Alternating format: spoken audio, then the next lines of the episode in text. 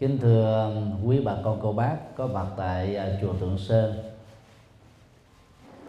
Nhân dịp này à, chúng tôi xin gửi đến các quý vị đề tài Khi thương chính bỏ là mười.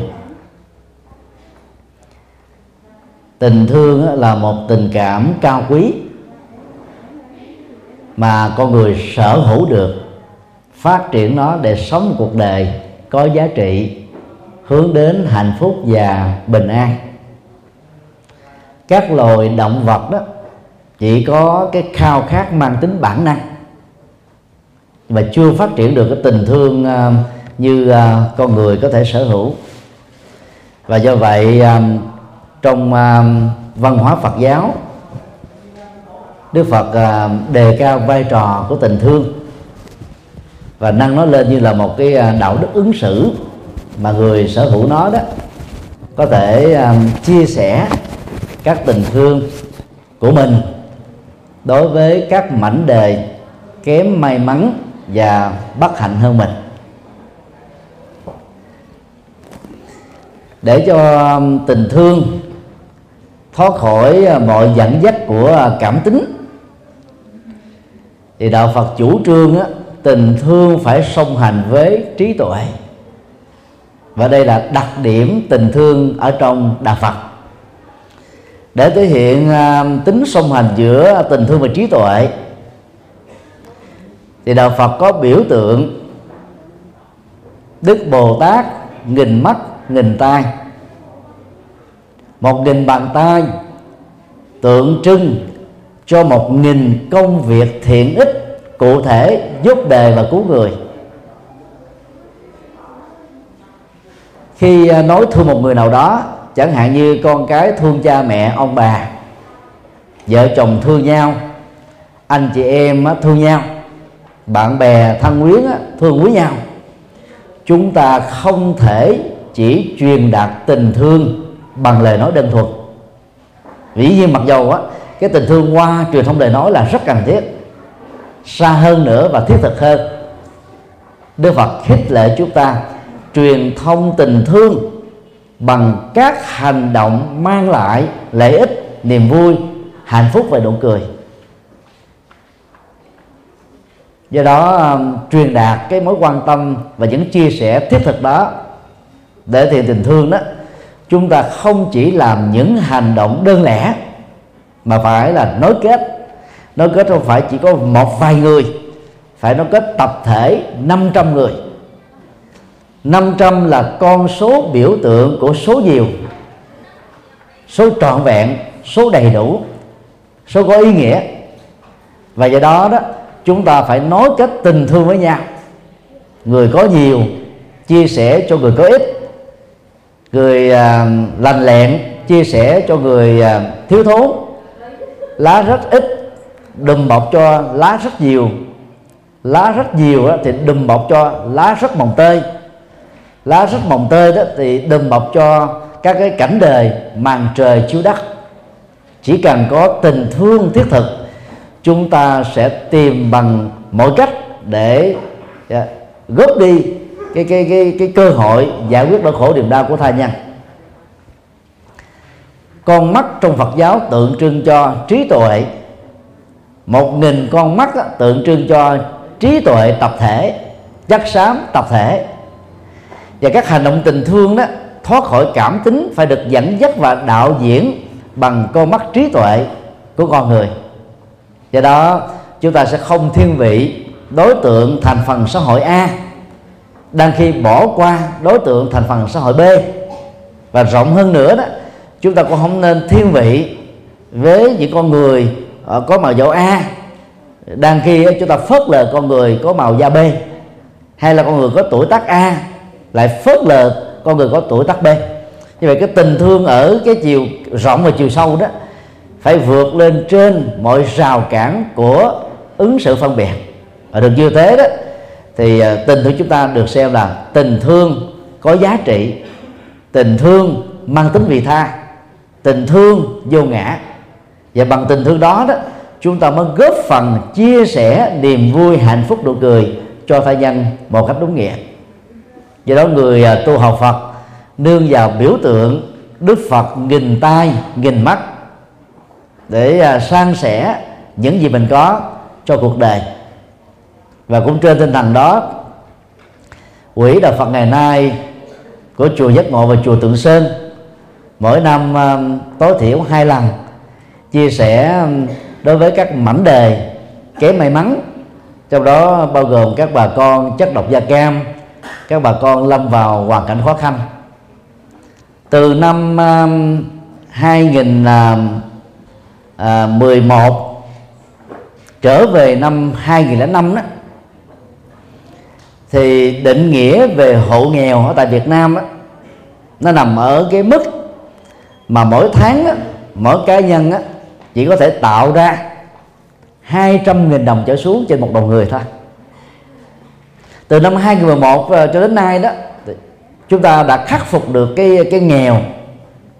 Và do đó đó hộ nghèo được định nghĩa là một tháng uh, có được cái tiền lương 400.000 đồng trở xuống cái là chúng ta nâng được cái cái cái mức độ so đó giảm nghèo lên được gần như là 100% đó là một cái thành công à, bước đầu à, của Việt Nam. Tuy nhiên đó những tỉnh như là Hà Tĩnh Nghệ An Thanh Hóa à, Long An vân vân Châu Đốc.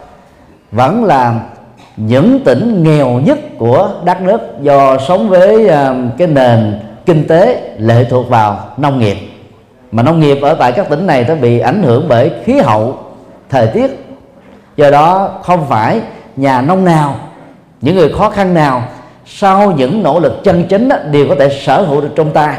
Cơm no áo ấm tiện ích vật chất được. Do vậy mà những sự chia sẻ mang tính là xã hội trên nền tảng của tình thương đó là nhu cầu không thể thiếu. Giống như chúng ta cần không khí để thở, áo quần đẹp để mặc, thực phẩm an toàn để ăn, nước để uống vậy và và trên nền tảng đó, tình người đó được san sẻ, được lớn rộng, được ảnh hưởng một cách rất là thiết thực và có chiều sâu. Khi thương à, chính bỏ làm mười đó là một câu nói dân gian ảnh hưởng ít nhiều tư tưởng của Phật giáo.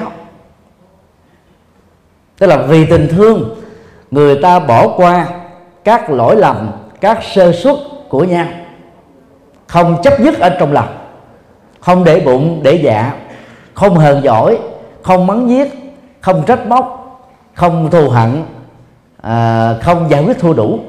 Mà tìm cách đó, để giúp đỡ nhau vượt qua được những nỗi gian khó ở trong đời.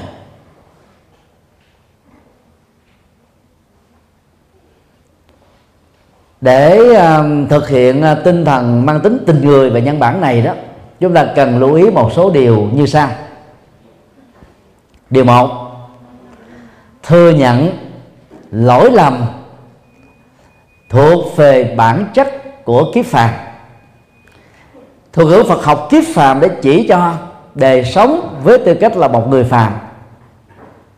Người phàm định nghĩa là người, vẫn còn sống với những cái cá tính như là tham lam, giận dữ, si mê, cố chấp và nhiều cái dây mơ rễ má phát xuất từ những ờ, cái cá tính tiêu cực này.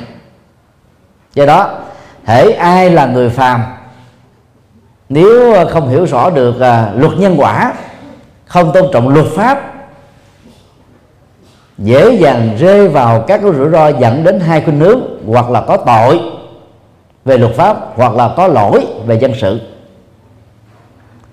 Khi nhận thức đó, lỗi lầm thuộc về bản chất của người phàm chúng ta đã thừa nhận một hiện thực khá phổ biến đó là các rủi ro về sai lầm dù là sơ suất hay cố ý chắc chắn có thể diễn ra trong quá trình sống giữa con người với con người. Do vậy, thay vì à, kỳ vọng những người thân, người thương của chúng ta trở thành là những người quá lý tưởng, chúng ta đặt ra quá nhiều các hệ tiêu chí, các điều kiện về người đó. Mà trên thực tế đó, người đó giàu đã nỗ lực hết rồi.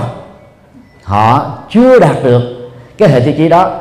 Chúng ta rơi vào tình trạng dễ chán nản, thất vọng, tuyệt vọng. Và đó chính là một trong những biểu hiện của nỗi khổ niềm đau. Đau về cái bất toàn ở người thân mà chúng ta kỳ vọng. Và đau với chính mình khi cái kỳ vọng của mình đó không được thành tựu ở trong tầm tay.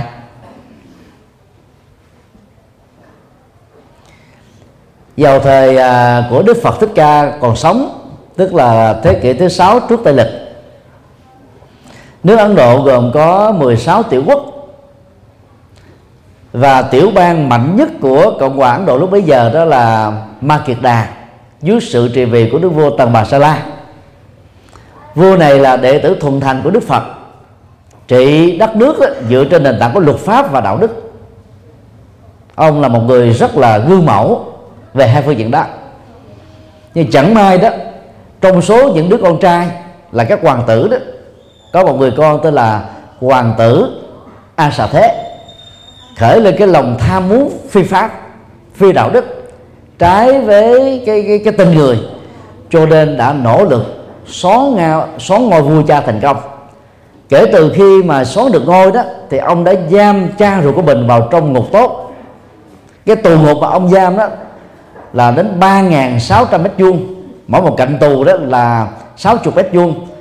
À, bức tường của tù là gần 2 mét bằng đá và bên trong là có thêm một cái tù nhỏ. Mà diện tích của đó là khoảng ờ, 10 mét vuông thôi. Sở dĩ mà ông ấy làm như thế thì sợ rằng đó những người trung thành với cha ruột của mình có thể giấy khởi những cuộc khởi nghĩa để giành lại chính quyền. Sau đó ông ra lệnh uh, dùng dao cắt vào từng làn da thất thịt của cha mình để cha mình đó là chết đi. Sau khi à, cha qua đời đó, ông rơi vào cái à, khủng hoảng à, tâm thần mấy tháng trời vì hối hận bởi cái tội giết cha. Quần thần của ông đã khuyên ông đi đến các nhà đạo sĩ sa môn và bà la môn lúc bấy giờ. Những câu trả lời của những người được ông đến thăm viếng nó không làm thỏa mãn. Danh ni bạc kỳ con à, cùng cha khác mẹ với à, vua a xà thế đã khuyên nhà vua đó lên núi linh thú gặp đức phật, một nhà minh triết của dòng họ thích ca. Thì khi à, đến gặp đức phật tại núi linh thú đó, chưa kịp trình bày, thì đức phật đã hiểu tâm trạng của ông rồi. Bằng trí tuệ siêu nhiên của ngài. Ngài nói với đức vua a sợ thế rằng, thưa đại dương trên đời này có hai hạng người thánh. Hạng một đó từ lúc sinh ra cho đến lúc qua đời đó, chưa từng tạo tội và cũng chưa từng có lỗi. Đó là hạng thánh vĩ đại. Chúng ta cần học hỏi. Hạng thánh thứ hai là khi đã lỡ tạo hoặc cố tình tạo một tội lỗi nào đó, nhận thức được tội lỗi của mình, đã cam kết từ đó về sau không tái phạm thêm một lần nào nữa. Đức Phật kết luận, thưa đại vương, giữa hai hạng thánh nhân nêu trên, tôi cho rằng đó, hạng thứ hai là đáng được tán dương. Ý Đức Phật muốn nói rất rõ, hạng thánh thứ nhất là thánh lý tưởng. Thánh lý tưởng là thánh nhân không có thật trong cõi đời này. Và cái dụng ý mà Đức Phật muốn nhắn gửi sau cái cái lời phát biểu đó đó là phạm luật. Dầu là ai? Có rủi ro rất là cao. Và phạm lỗi dầu là ai cũng có thể xuất hiện trong bất cứ một hoàn cảnh nào. Cho nên đó, đại vương hãy an tâm hãy an lòng. Thay vì rai rứt à, với nỗi khổ niềm đau do à, tiếc nuối về sự giết cha để đoạt ngôi thì nhà vua hãy thay đổi nghiệp xấu đó bằng các cái um, hành động thay thế tích cực. Mà theo Đức Phật đó đó là phải trở thành một bậc minh quân cai trị đất nước bằng tấm gương chói sáng của vua cha mình hoặc làm tốt hơn thế nữa. Và đồng thời đó là thương dân, giúp cho nhà nước phát triển thật là tốt, để dân dân có cơm no, áo ấm. Và nghe lời khuyên đó đó, a xà thế đã thoát khỏi cái bệnh rối loạn tâm thần do giết cha. Và từ đó trở đi ông ấy trở thành là một bậc minh quân, có tầm ảnh hưởng rất lớn về chính trị, xã hội, kinh tế văn hóa, giáo dục và tôn giáo ở tại ấn độ. Câu chuyện này à, cho chúng ta một nhận thức đó, là mình nhận thức được lỗi lầm nó thuộc về bản chất người phàm. Cho nên đó, chúng ta không chấp nhận vào chuyện đó. Chúng ta thấy rõ được với các hoàn cảnh sống như thế, với lối suy nghĩ như thế, với thói quen như thế với sự dẫn dắt của bạn bè xấu như thế với sự tác động của môi trường điều kiện hoàn ờ, xã hội như thế cho nên đó, đã có những người phạm pháp rơi vào tù đài đã có những người có những cái lỗi để bị cuộc đời quở trách và không tán nặng và khi chúng ta có cái cảm thông như thế đó chúng ta sẽ không thù ghét những kẻ có tội và có lỗi nữa. Chúng ta dễ tìm kiếm những cái nguyên nhân sâu xa, dẫn đến những cái tình trạng tệ hại đó để giúp đỡ cho đương sự vượt qua được các hành động bất hạnh do chính họ, do thiếu hiểu biết đã tạo ra cho bản thân và ảnh hưởng một cách trực tiếp đến xã hội và cộng đồng. Và đây là cái bước đầu của một đời sống đạo đức, mang tính à, bền vững, mang tính nhân đạo và trên cơ sở đó đó, chúng ta dễ dàng thiết lập được tình thương. Chính bỏ là mười. Thế còn mà khi ghét nhau rồi đó, nhiều khi cái sơ suất chỉ có một thôi. Người ta cố tình đó, làm lớn chuyện lên. Và ta cố tình nó khuếch đại lên. Thị phi nhiều hơn. Làm cho mọi người đó bị ngộ nhận rằng là có lẽ đây là cái tình trạng quá nghiêm trọng, quá xấu xa, quá tệ hại. Và do đó đó người ta dễ dàng dẫn đến tình trạng gọi là phân biệt đối xử hay là là xa lánh xa cách vân vân. Nhằm á, đẩy cái người mà người ta không thích không thương không quý mến không kính nể đó vào một cái cái hoàn cảnh rất là lâm ly bi đát trở ngại. Thậm chí đó có thể rơi vào tình huống ba chìm bảy nổi tám lên đên người tu học Phật đó phải tránh tối đa và trọn vẹn. Cái thói ứng xử đó là có ít thì sức lên nhiều hoặc là à, câu mắt vào những cái sai sót lỗi lầm của người khác làm cho người ta đã cảm thấy rai rất căng thẳng khổ đau à, hoài mà vẫn à, không có nguôi ngoai được.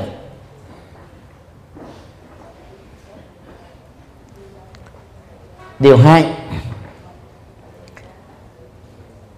từ thông cảm đến là thay đổi nghiệp. Khi à, chủ trương chính bỏ làm 10 được thực hiện đó không có nghĩa chúng ta trở thành ba phải. Mà chúng ta phải hết sức sáng suốt vì nhìn thấy được một cách rất rõ rằng là về tiềm năng đó, người nào cũng có cơ hội trở thành người tốt. Cha mẹ bao giờ cũng nghĩ được như thế. Cho nên khi con hư đó nhiều bậc cha mẹ đó đã rất kiên trì khéo léo bằng mọi cách đó, giáo dục dẫn dắt khuyên lơn có khi bằng phương pháp cứng rắn răng đe có khi bằng phương pháp rất mềm mỏng nhằm giúp cho con em của mình thoát ra khỏi dũng bùn của tội lỗi và khổ đau ta có người thành công có người bị thất bại. Thông cảm là bước đầu của tình thương khi chúng ta thể hiện được có mối quan tâm, đồng cảm của chúng ta về hoàn cảnh sống, về cái tình huống bi đát mà người đó đang gặp phải. Có thông cảm thì chúng ta không có trách móc, không lý luận hơn thua, không đổ dồn cái người lâm vào hoàn cảnh bi đát đó đó vào trong một cái cái thế mà đường cùng. Năm à, 2004 chúng tôi à, được à, UNESCO và UNICEF bảo trợ à, một chuyến đi cùng với các lãnh tụ tôn giáo tại Việt Nam đến 10 ngôi tự viện lớn của Phật giáo Thái Lan, ở vùng biên giới của Thái Lan với Lào và Miến Điện. Tham khảo về mô hình chăm sóc bệnh nhân SIDA giai đoạn cuối thì tại đây đó cả đoàn đó, đều rất ấn tượng về mô hình mà Phật giáo Thái Lan đã làm. Đó là con người đó nhiễm S mà chúng ta thường gọi là SIDA đó đã đến 12 13 năm và vẫn sống khỏe. Là nhờ họ không bị chìm vào trong cái mặc cảm khổ đau. Và họ biết đó nương vào cái tình thương của nhà chùa làm cho cuộc đời ở giai đoạn cuối đời của họ đã trở nên hữu ích cái cách mà nhà chùa tại Thái Lan làm như thế này. Thì chùa mở ra các hoạt động mỹ thuật à, tiểu thủ công. Và khuyên đó các bệnh nhân đó không biết thì phải ráng học. Biết ít thì học cho biết nhiều biết nhiều rồi thì biết rồi giỏi hơn và ai cũng phải làm. Thì cái giá trị sản phẩm ví dụ như nó là bằng một đồng đô la thì đó trung tâm này phải phát hành ra đó là 5 đô. Có khi đó là 10 đô để khích lệ những người tham quan các trung tâm đó, mua các phần quà này biếu cho người thân của mình và góp quỹ cho các bệnh nhân sida giai đoạn cuối đó có tiền để mua thuốc. Thì người bị sida đó là hoàn toàn mất cái hệ thống ờ, kháng thể. Họ chết dần, chết mòn. Nỗi sợ hãi sẽ làm cho họ chết nhanh hơn, chết đau đớn hơn, chết bất tận hơn. Và khi mà họ nhìn thấy ở cuối đời, họ không trở thành là con ký sinh trùng không trở thành là cây tùm rễ lệ thuộc vào người khác trở nên bất lực hoàn toàn. Do đó đó họ phấn khích tinh thần nỗ lực làm và được tán dương uh, bằng uh, những cái cái cái cái mua giá cao của du khách. Ngoài ra đó thì tại trung tâm đó các bệnh nhân còn được hướng dẫn thực tập thiền để giải phóng nỗi khổ niềm đau về cảm xúc thái độ tâm tư nhận thức. Rồi uh, sinh hoạt cộng đồng và xã hội không hề có bất kỳ một phân biệt đối xử nào. Từ đó đó, họ vượt qua được mặc cảm tội lỗi, mặc cảm cái chết, mặc cảm bất hạnh, mặc cảm bị phân biệt đối xử.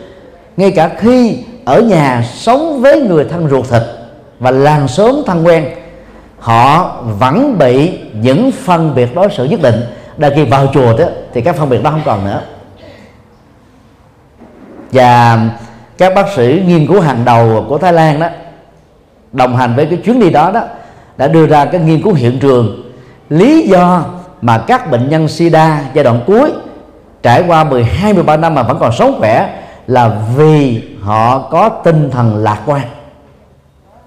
Họ sống với những cái giá trị cao quý vượt qua hết tất cả những mặc cảm sợ hãi uh, ức chế tâm lý. Cho nên đó, họ duy trì được sự sống thêm vài năm nữa đang khi ở những cái chỗ mà không có những hoạt động tương tự như thế này đó bệnh nhân có khuynh hướng chết sớm hơn.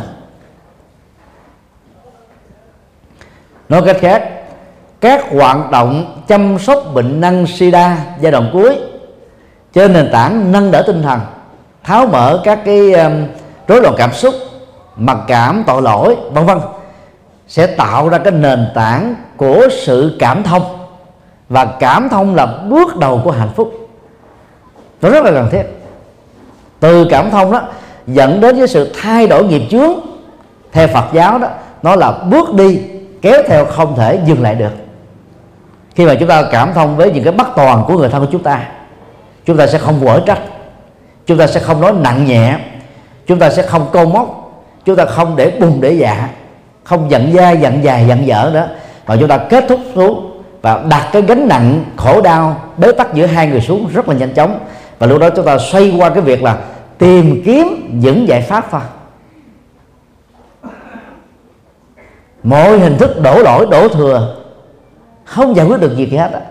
mà tìm giải pháp đó là chúng ta mới tìm ra được cái lối đi để kết thúc các bất hạnh mà chúng ta đang gặp phải thôi. Bài kinh à, chân lý đầu tiên được Đức Phật thuyết giảng tại vườn nai cách sông Hằng khoảng à, hai chục cây số là một bài chân lý dạy chúng ta về nghệ thuật phân tích hai lớp nhân quả. Gồm có bốn bước. Bước một á, thừa nhận nỗi khổ niềm đau là một hiện thực. Không đào tẩu vì như thế là thiếu trách nhiệm. Không phớt lờ vì như thế là liều mạng. Không cường điệu quá vì như thế là tự hành hạ cảm xúc bản thân. Bước hai truy tìm nguyên nhân của khổ đau. Phần lớn á, chúng ta chết không phải vì chúng ta nghèo chúng ta thiếu thuốc thiếu bệnh viện thiếu bác sĩ. Chúng ta bị thất bại trong việc truy tìm cái nguyên nhân của bệnh kịp thời để điều trị đúng cách. Thì tương tự các nỗi đổ niềm đau sở dĩ mà nó tăng trưởng hoài nó lớn dần hoài đó là vì chúng ta bị thất bại trong việc truy nguyên nó và Đức Phật khuyên chúng ta là phải có trách nhiệm trong việc phân ra được đầu mối của khổ đau mà mình đang vướng phải. Có khi nó là nguyên nhân à, là chủ quan, có khi là nguyên nhân khách quan, có khi là tự thân mình, có khi là do người khác, có khi do hiểu lầm, có khi do thiếu kiến thức, có khi do ngộ nhận, có khi do tác động. Nó có hàng trăm các nguyên nhân và lý do khác nhau. Phải làm sao tìm được manh mối của khổ đau mà mình đang vướng phải là cái gì? Và theo Đức Phật, chúng ta đã giải quyết được các vấn nạn khổ đau được hết 50% rồi. Bước ba, thừa nhận hạnh phúc là có thật. Đỉnh cao của hạnh phúc là niết bàn.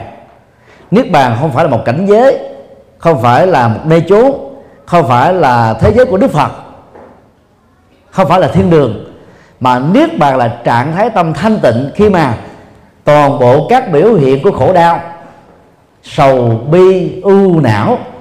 Và các nguyên nhân để dẫn đến chúng hoàn toàn kết thúc.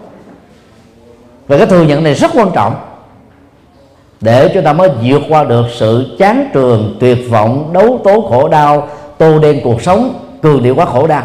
Mà vốn những người tiêu cực đó dễ tự tử dễ than giảng đó, thường dướng kẹp phải. Bước bốn tìm kiếm con đường để kết thúc khổ đau gồm có 8 yếu tố chia làm ba nhóm nhóm đạo đức nhóm thiền định và nhóm trí tuệ. Nhóm đạo đức thì có ngôn ngữ đạo đức lời nói uh, hành vi đạo đức nghề nghiệp đạo đức và nỗ lực đạo đức. Nhóm thiền định thì gồm có làm chủ tâm ý và các động tác đi đứng nằm ngồi tức chánh niệm. À, và phát triển đời sống nội tịnh của tâm tức là chánh định. Nhóm trí tuệ thì gồm có chánh tri kiến tức là có thế giới quan đúng nhân sinh quan đúng và chánh tư duy tức là nhận thức tích cực, tư duy tích cực, tư duy hướng đến giải pháp, giải quyết các vấn đề, chứ không có quở trách là than giảng, đổ thừa, đổ lỗi, quy trách nhiệm, vân vân. Và Đức Phật kết luận ở trong bài kinh này đó, bất kỳ ai đánh giá các vấn đề, tiếp cận các vấn đề, giải quyết các vấn đề trên nền tảng của bốn bước vừa nêu, người đó vẫy tay chào với toàn bộ các nỗi khổ và niềm đau và đó là cách chuyển nghiệp. Chuyển nghiệp đó là một động từ mà theo Phật học đó là chúng ta gieo vào trong cuộc sống này từ thời điểm nhận thức được sai lầm trở đi. Những hành động mới những việc làm mới những nghề nghiệp mới những nhận thức mới lối sống mới kinh nghiệm mới mà về bản chất đó, nó ngược lại với các hành động phạm pháp phi đạo đức trước đây. Tối thiểu chúng ta phải gieo vào cái cái hành động tích cực đó một cách tương đương với những nghiệp xấu đã, đã có trước đó. Thì quy luật của nhân quả là nó lỗi trừ nhau. Cũng giống như uh, khi đau bụng chúng ta có thể ăn gừng vào hay là sông hơi hoặc là cạo gió ở vùng đan điền hay là thấm một vài ờ, giọt nước dầu xanh hay là uống thuốc tây thuốc nam có chức năng đó là trị đau bụng. Thì cái lượng thuốc cần thiết và đúng á, khi được đưa vào trong cơ thể sẽ làm cho chứng bệnh đau bụng nó kết thúc. Cái đó được gọi là sự chuyển nghiệp đau bụng. Như vậy, thay vì chìm trong mặc cảm tội lỗi, nỗi khổ niềm đau, tự hành hạ mình, tự cằn nhằn mình, thì đạo Phật khích lệ chúng ta hãy nỗ lực gieo vào trong cuộc sống này những hành động có giá trị mới. Chúng ta sẽ kết thúc nó. Và cái cảm thông á về các nguyên nhân dẫn đến khổ đau và bất hạnh sẽ giúp cho chúng ta định hướng được đâu là giải pháp để ờ, gỡ số cho những người đang lâm vào hoàn cảnh bất hạnh. Thì đó là một cái hành động từ bi, chính bỏ làm mười. Rất có ý nghĩa. Điều ba, đã tha thứ thì không nên nhắc lại nữa. Tha thứ là hành động cao thượng của người có trí. Tha thứ là vô ngã là vị tha khi chúng ta thấy rất rõ đó nỗi khổ niềm đau của những người tạo tội lỗi là có thật. Ảnh hưởng của các nỗi khổ niềm đau đó đối với xã hội cộng đồng là có thật. Nhưng rồi chúng ta tin rằng đó các nỗ lực chuyển nghiệp là có thật có thể thay đổi được kiếp sống này. Theo chiều hướng tích cực hơn cho nên đó, thay vì đó là giận dai giận dài giận dở và không đội trời chung thậm chí là loại trừ những kẻ đã gây nỗi khổ niềm đau cho ta và người thân thì đạo đức và văn hóa ứng xử đạo Phật khích lệ chúng ta ứng cao thượng tha thứ và bỏ qua những cái sơ suất của của người khác. Để chúng ta tạo cơ hội cho người khác đó được hồi đầu tức là quay đầu về bờ. Dĩ nhiên cái động tác là từ lúc quay đầu cho đến lúc vào đến được cái bờ đó nó có một khoảng cách rất là lớn. Khoảng cách đó, đó bằng với cái thời gian mà chúng ta đã đi xa con đường đạo đức và xa con đường luật pháp nhưng mà nói khích lệ thì người ta thường nói là quay đầu là bờ. Thực tế thì sau khi quay đầu rồi đó, thì cái người lạc bờ, đạo đức, lạc bờ luật pháp đó phải bơi đúng phương pháp, phải có sức khỏe để duy trì sự bền vững, sự sự bền vững ở trong sự bơi. Đến lúc nào đó mới vào đến bờ. Có người đó là chưa đến bờ đã bị dợp bẻ, chết chìm mà. Có người đó vào đến bờ là ngất xỉu rồi. Có người mới bắt đầu quay đầu rồi đã chết rồi chứ không phải là người nào quay đầu cũng về đến bờ được. Cho nên phải thấy rõ được cái khó khăn đó. Để chúng ta dễ dàng tha thứ và thông cảm được về những cái nỗ lực có khi là hơi chậm của những người được chúng ta quan tâm. Bởi vì các thói quen nghiệp mà, nó có sức gì nó kéo cái cái cái người thân của chúng ta lại. Nhất là những người bị nghiện ma túy này nghiện bia rượu, nghiện cờ bạc, nghiện ăn chơi nghĩa hưởng thụ nó trở thành thói quen. Và thói quen đó đã bắt đầu trở thành cái cái nguồn gọi là tiêu thụ lại cái người bị nghiện đó. Và sai sử người bị nghiện đó giống như là con lạc đặt đó giật dây ở ngoài sau lưng. Cho nên nếu chúng ta không có tâm từ bi lớn tấm lòng đó, vĩ đại lớn tha thứ lớn đó chúng ta rất khó có thể bỏ qua được lỗi lầm của người khác lắm. Do đó ờ, khi đã ứng xử cao thượng rồi đó thì nhớ đừng bao giờ nhắc lại chuyện cũ đó ở trong kinh ờ, đức phật nói đó quá khứ đã qua rồi tương lai thì chưa đến.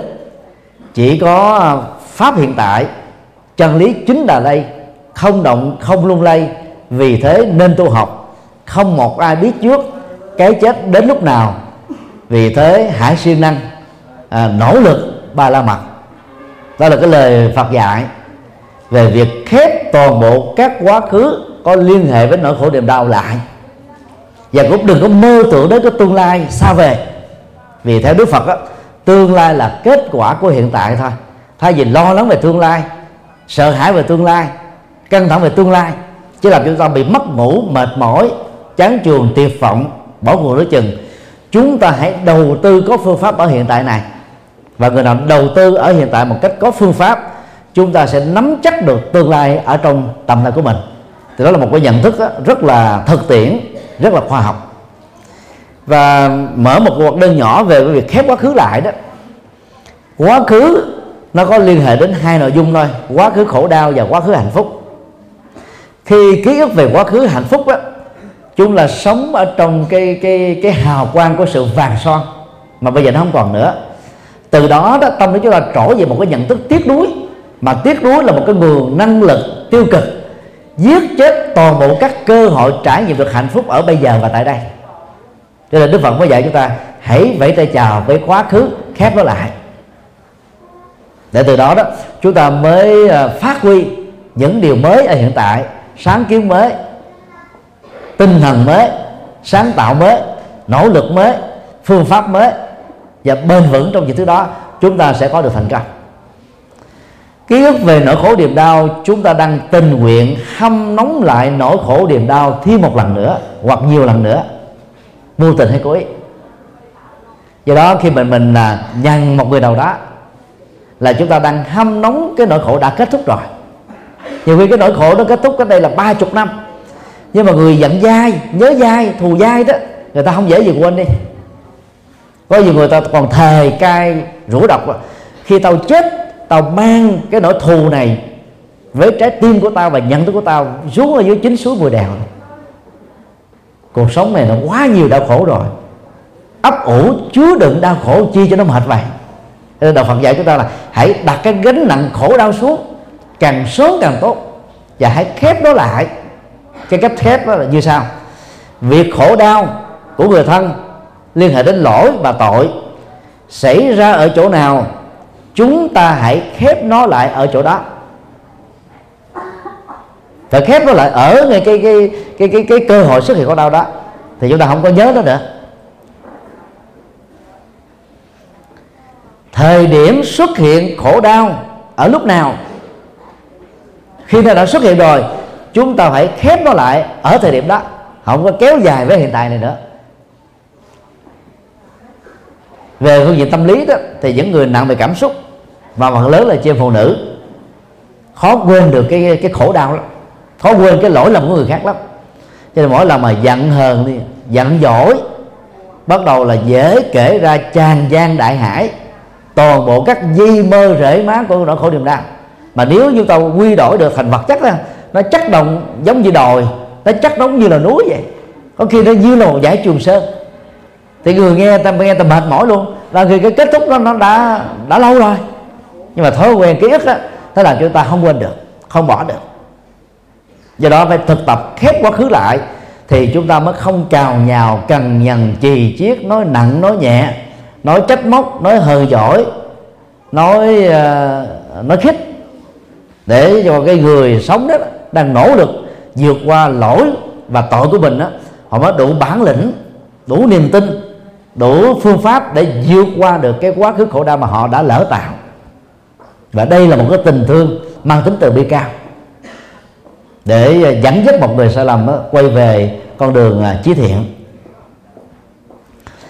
Chúng tôi đã có 5 lần thuyết giảng cho 5.500 phạm nhân tại trại giam Sơn Phú 4 thành phố Thái Nguyên gắn liền với đường dây ma túy. Chúng tôi cũng đã từng à, thuyết giảng 5 lần cho 2.100 phạm nhân tại trại giam K20 huyện Dòng Trôm tỉnh Bến Tre với mức án tù đó từ 8 năm cho đến 25 năm tù giam.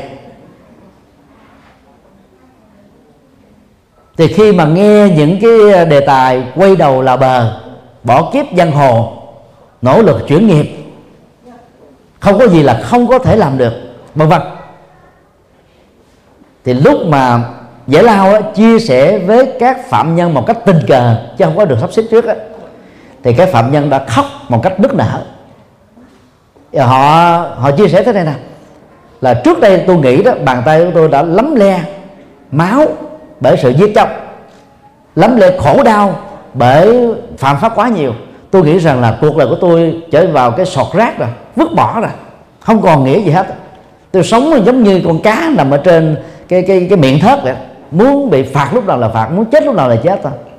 Tôi bất mãn, tôi khổ đau, tôi rai rứt nhưng mà khi nghe những cái bài giảng thế này rồi đó thì bắt đầu họ là lé lên một cái hy vọng rằng cuộc đời này không bỏ đi.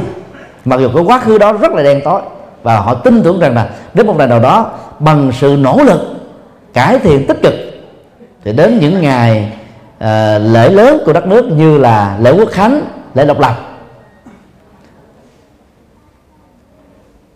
chủ tịch nước sẽ ra lệnh ăn xá cho họ năm nào chủ tịch nước chúng ta cũng ăn xá từ 5.000 cho đến 15.000 phạm nhân.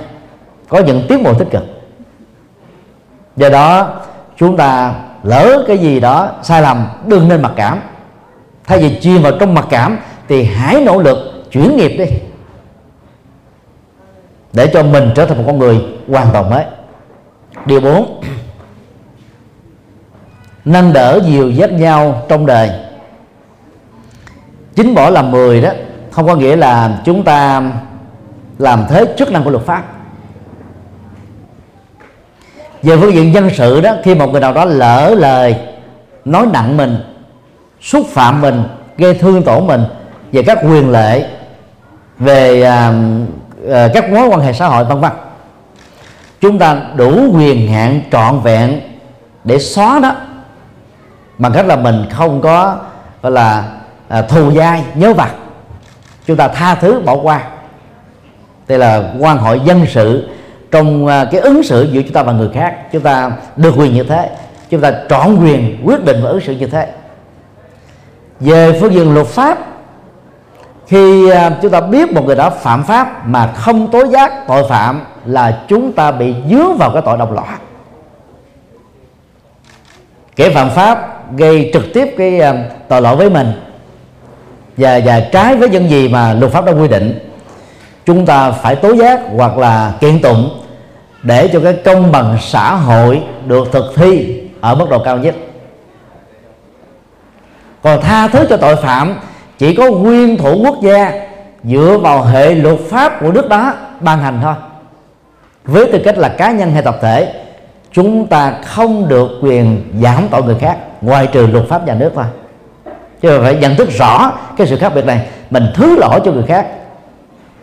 Mình bỏ qua cái tội người khác. Nhưng người khác đó sau khi đã tạo tội, phải trải qua một cái giai đoạn thụ án. Nếu người đó được chứng minh là có tội bởi phán quyết của tòa án. Cho nên à, trong rất nhiều trường hợp chúng ta thấy à, báo chí đưa tin, khi xử tại tòa tòa đã công bố cái tội trạng và gia đình à, của nạn nhân hoặc là tự thân của nạn nhân phát khởi lòng tình thương và mong là thẩm phán giảm bớt án. Có khi là, là đề nghị là trắng án nhưng mà tòa án người ta vẫn tiến hành thi hành án thôi. Đó là phép nước. Không ai có thể vượt qua được. Ngoại trừ sau một thời gian thụ án người đó có những cái thay đổi tích cực được chứng minh được ghi nhận.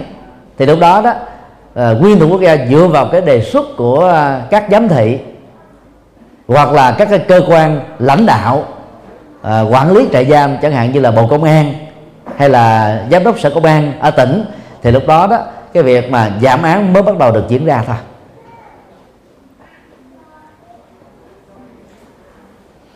Khi chúng ta đòi hỏi các công bằng xã hội đối với những kẻ đã gây tạo tội lỗi đó đừng bao giờ khởi xuất đó từng, từ cái cái tâm hận thù. Tâm hận thù giết chết lòng từ bi. Chúng ta khởi lên cái sự thương xót không muốn cho người đó tiếp tục gây khổ đau cho mình và những người khác theo cái cách thức tương tự.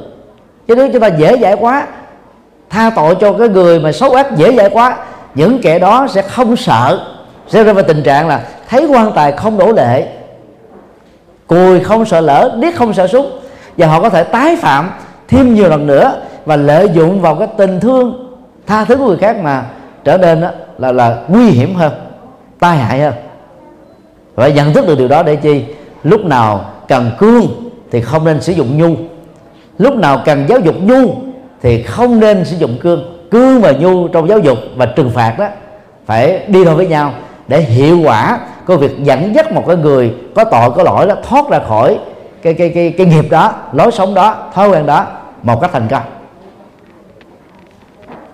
Hơn bao giờ hết đó, khi chúng ta đã thứ lỗi cho người nào đó rồi đó chúng ta phải nghĩ đến việc là đồng hành trên con đường hạnh phúc. Mục tiêu của cuộc sống này đó là trải nghiệm được hạnh phúc. Và trong kinh đức phật đã tuyên bố này các đệ tử có một người ra đời vì phúc lạc cho số đông vì an lạc cho số đông vì hạnh phúc cho số đông. Đó là đức phật.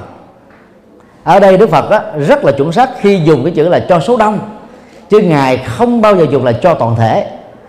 Chủ nghĩa toàn thể chỉ là chủ nghĩa tuyệt đối mà tuyệt đối là không có thật nó chỉ là lý tưởng thôi. Không bao giờ có cái gì là tuyệt đối. Tuyệt đối nếu có trong đời chính là sự tương đối thôi.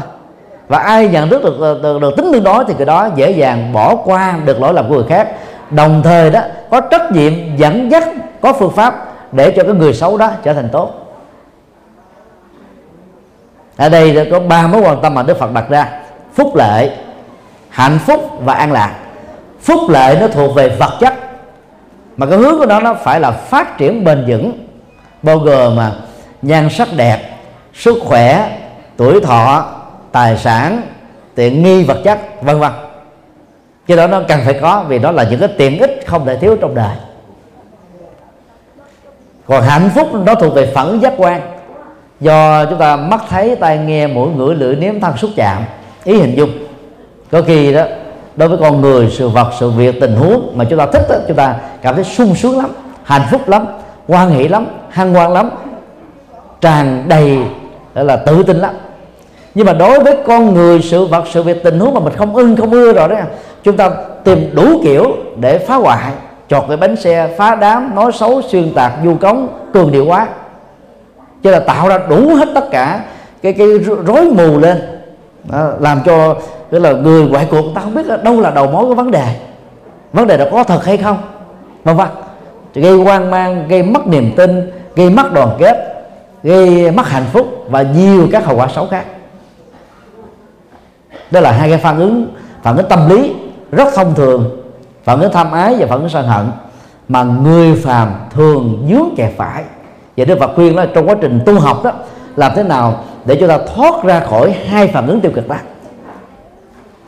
Và đồng thời chúng ta phát triển trí tuệ để mọi hành động lời nói việc làm của mình đó phải trực tiếp mang lại hạnh phúc cho tha nhân thôi. Còn an lạc đó, nó là đời sống nội tỉnh. Do chúng ta làm chủ cảm xúc, làm chủ thái độ làm chủ nhận thức, làm chủ lối sống, làm chủ kinh nghiệm và làm chủ hành vi. Theo chiều hướng ngày càng tích cực hơn. Thì bằng cách dẫn dắt nhau trên mọi nẻo đường đời như vậy đó, thì chúng ta mới xóa được cái bệnh vô cảm, thờ ơ, bàng quan, vô tích sự trước những nỗi khổ niềm đau của kiếp người. Do sự phát triển vũ tốc của các phương tiện truyền thông hiện đại chúng ta thấy biết được, chứng kiến được những à, nỗi khổ niềm đau đang diễn ra trên khắp thế giới này. Qua truyền hình, internet, báo chí, vân vân, radio. Nhưng rồi đó, chúng ta trở nên à, rất là bàng quan. Vì chúng ta nghĩ rằng là hàng dạng hàng triệu những người đang khổ đau do chiến tranh, do hận thù, do chết đói chết khác do tai nạn giao thông vân vân đó. Không phải là người thân máu mủ của mình cho nên đó, chúng ta không quan tâm đến. Cái lối sống đó đó về luật pháp không có gì là sai. Mình được quyền tự do như thế mà. Nhưng mà về tình người đó chúng ta đang thiếu sót một cái gì đó rất lớn. Đó là con người với nhau. Tại sao đó người thân bao gồm là cha mẹ vợ chồng con cái anh chị em bà con của chúng ta thì chúng ta quan tâm. Cũng hoàn cảnh như thế chúng ta khóc lên khóc xuống mất ăn bỏ ngủ khổ đau. Còn ờ, những người khác đó, thì chúng ta vô tư. Là vì chúng ta bị dướng kẹp vào lợi ích nhóm quyết thống. Cái đó nó làm giảm đi cái tình thương. Nó giảm đi lòng vị tha giảm đi cái tâm vô ngã giảm đi cái cái tố chất cao thượng. Phẩm chất từ bi của con người. Đức Phật mới dạy chúng ta quán uh, quyết thống và tình thân. Xem tất cả các người nam trong đời đã từng là ông cha chồng à, con trai anh trai em trai à, cháu trai chắc trai xem tất cả những người nữ đã từng là bà cố bà sơ bà sờ bà sở mẹ dì thím mợ vợ con gái cháu gái con gái chắc gái em gái. Để mỗi khi mà chúng ta đang đang khởi lên một cái cái cái cái, cái hành động làm thương tổn họ thì chúng ta dừng lại liền. Và khi mà chúng ta khởi lên một cái tâm bàn quan với họ, vô cảm với họ, đang khi họ khổ đau và cần đến cái sự giúp đỡ chúng ta, thì lúc đó chúng ta cảm thấy chua xót vì họ đã từng trong một kiếp sống quá khứ nào đó là bà con của chúng ta rồi. Do việc cách tấm trải qua quá trình tái sinh từ kiếp này và kiếp khác, chúng ta quên cái mối quan hệ thân quyến đó và cái nhận thức này nó giúp cho chúng ta hâm nóng về tình thương nhiều dắt nhau trên mọi nẻo đường đời và để làm việc đó đó người có của thì tặng của người có công thì góp công người không có của thì có thể góp cái kiến thức à, hoặc là tùy hỷ công đức tán nhiều việc làm tốt ủng hộ các việc làm hay để cho xã hội này đó trở nên là một cái nơi rất hòa bình rất an lạc rất bình an. Người nghèo vẫn có thể làm được các việc thiện. Chứ đừng có chờ giàu sang mới bắt đầu khởi sự cho việc đó.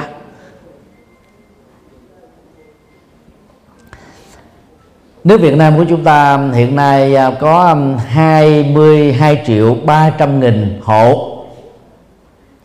Trong số đó chúng ta có 9,6% các hộ nghèo